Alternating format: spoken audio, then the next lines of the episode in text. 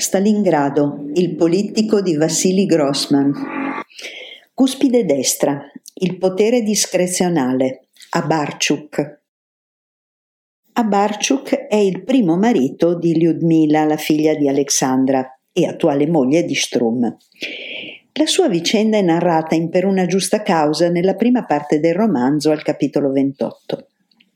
Abarchuk ha sposato Lyudmila nel 1922, al primo anno di università. Al terzo hanno già divorziato. Originario di Rostov sul Don, dove ancora vive la sorella sposata ad un impiegato di una fabbrica, Abarchuk è figlio di un infermiere, ucciso da un colpo d'obice durante la guerra civile, quando gli uomini dell'armata bianca del generale Denikin bombardavano la città. La madre era morta prima della rivoluzione. Dice a Lyudmila di aver avuto un'infanzia agiata, borghese, che non gli ha lasciato buoni ricordi. Magro, dalle labbra sottili, vestito di una giacca di cuoio sdrucita, Abarciuk è un lavoratore instancabile.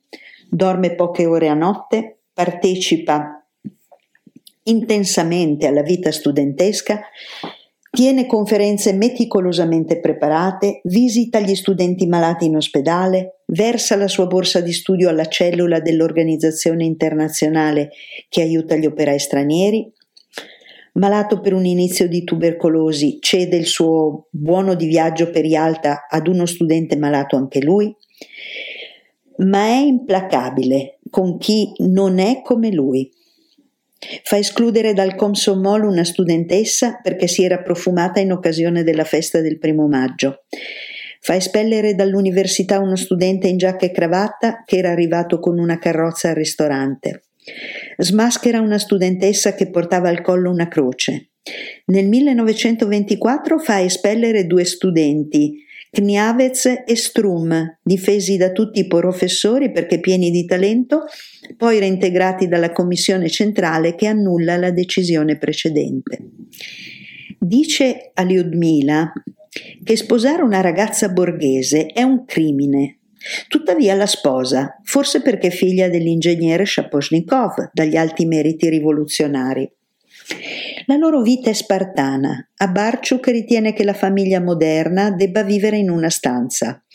Per l'arredo bastano due tavoli, uno per il marito, uno per la moglie, degli scaffali per i libri e due letti pieghevoli. La famiglia moderna non deve essere schiava della cucina, si mangia in mensa e i bambini al nido o a scuola. Sicché quando Lyudmila compra una teiera, due pentole, qualche fondina, gli pare un crimine imperdonabile. E quando nasce il loro bambino Tolia e vede sua moglie ricamare le fasce, mettere un grembiule e un foulard bianco per bollire il biberon, quando nella loro stanzetta appaiono oggetti che egli giudica ostili, e quando Lyudmila si rifiuta di chiamare Ottobre il neonato, decide di divorziare e di non dare il suo nome al bambino, che certamente avrà una psicologia borghese e non sarà un combattente inflessibile.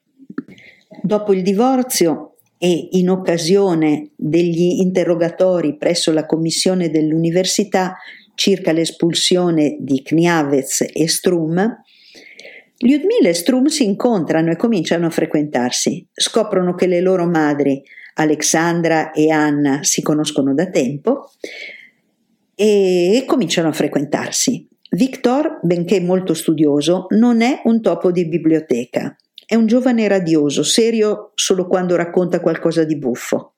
Ama la letteratura, frequenta i teatri, i concerti, adora il circo e i bar dove si ascoltano canti zigani. È un giovane viziato da sua madre e non ha mai dovuto lavorare per mantenersi agli studi.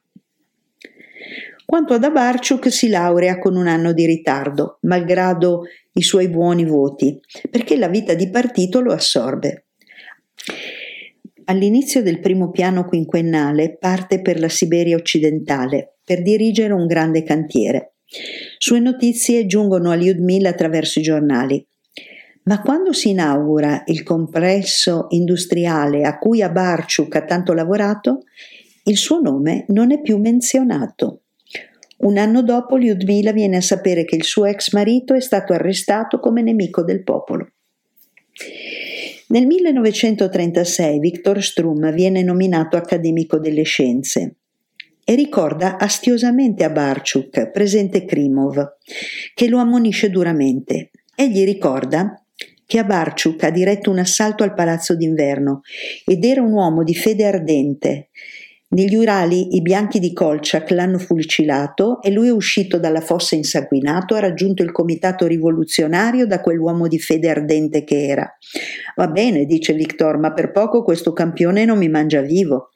Sono cose che possono capitare, risponde Krimov, e sembra una profezia sul suo futuro. In Vita e Destino, Abarciuk ricompare in due densi capitoli, il 40 e il 41 della prima parte. La sua figura monolitica, ostinata nelle proprie convinzioni, mai dubbiosa, mai evoluta, rimane tale anche nel lager. Anzi, Abarciuk vive il lager come evento che mette alla prova la sua fede incrollabile. L'inchiesta in cui è crudelmente picchiato e costretto a firmare la sua confessione, la tradotta che lo trascina in lager e infine il lager, gli fanno conoscere il punto più basso della bassezza umana.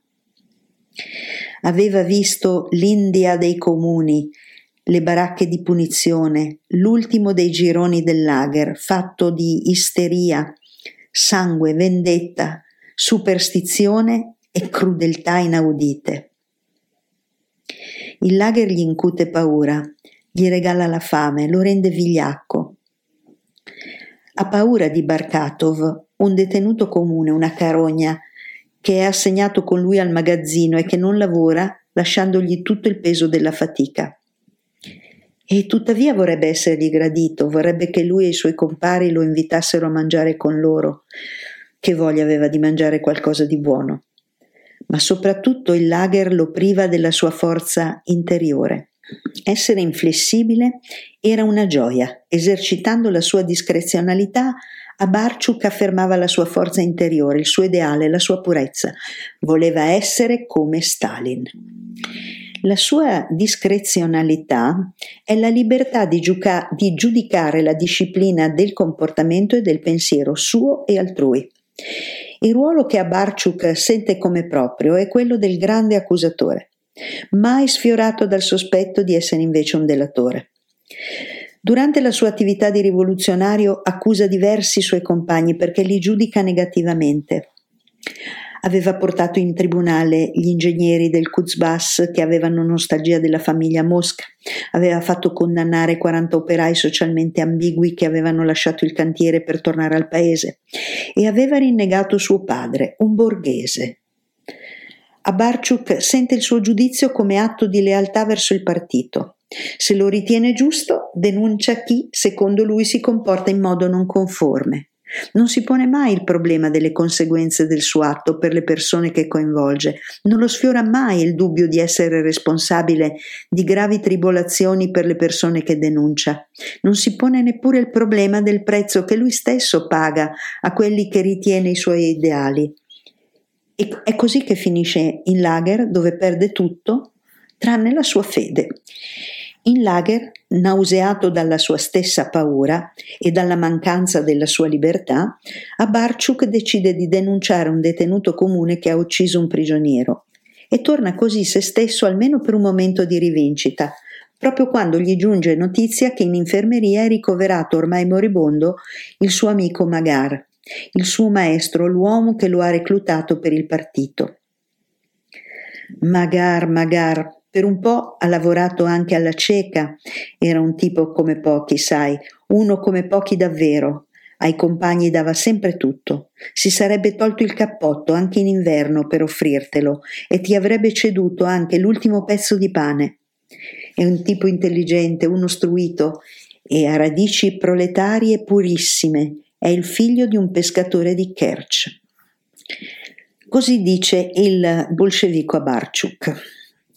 Magar potrebbe avere molti meriti suoi personali, ma Abarchuk sottolinea che la maggior virtù di Magar è nella sua origine. Anche a Lyudmila Abarchuk dichiara che è un disonore per un giovane rivoluzionario sposare una borghese.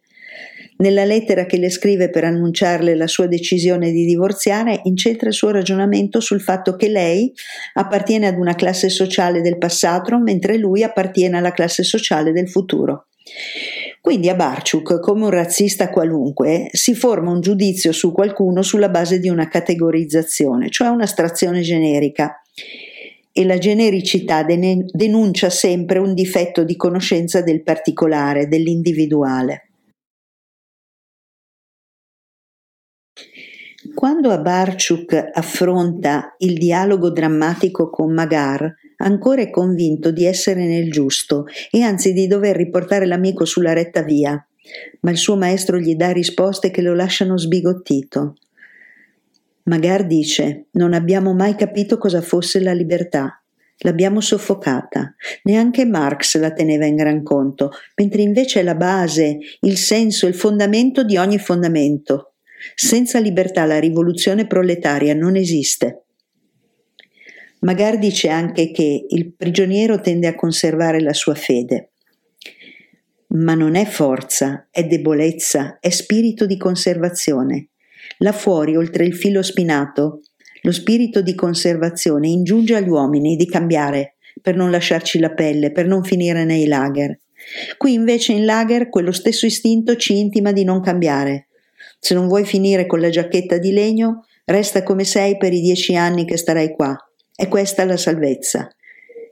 Le due facce di una, mo- di una moneta di rame. Magar si impicca durante la notte, senza dare il tempo al suo vecchio allievo di correggerlo, lasciandolo sconvolto, ma incapace di comprendere il senso delle sue parole. La fine di Abarchuk non è narrata, come in ogni grande racconto. Probabilmente sarà vittima dei detenuti comuni che lo puniranno per la sua denuncia, o forse sopravvivrà, ma non è importante saperlo. L'essenziale di lui, la sua fede integralista e spietata, unilaterale e monocorde, è sotto i nostri occhi di lettori, affidata per sempre alla nostra riflessione e alla nostra pietà.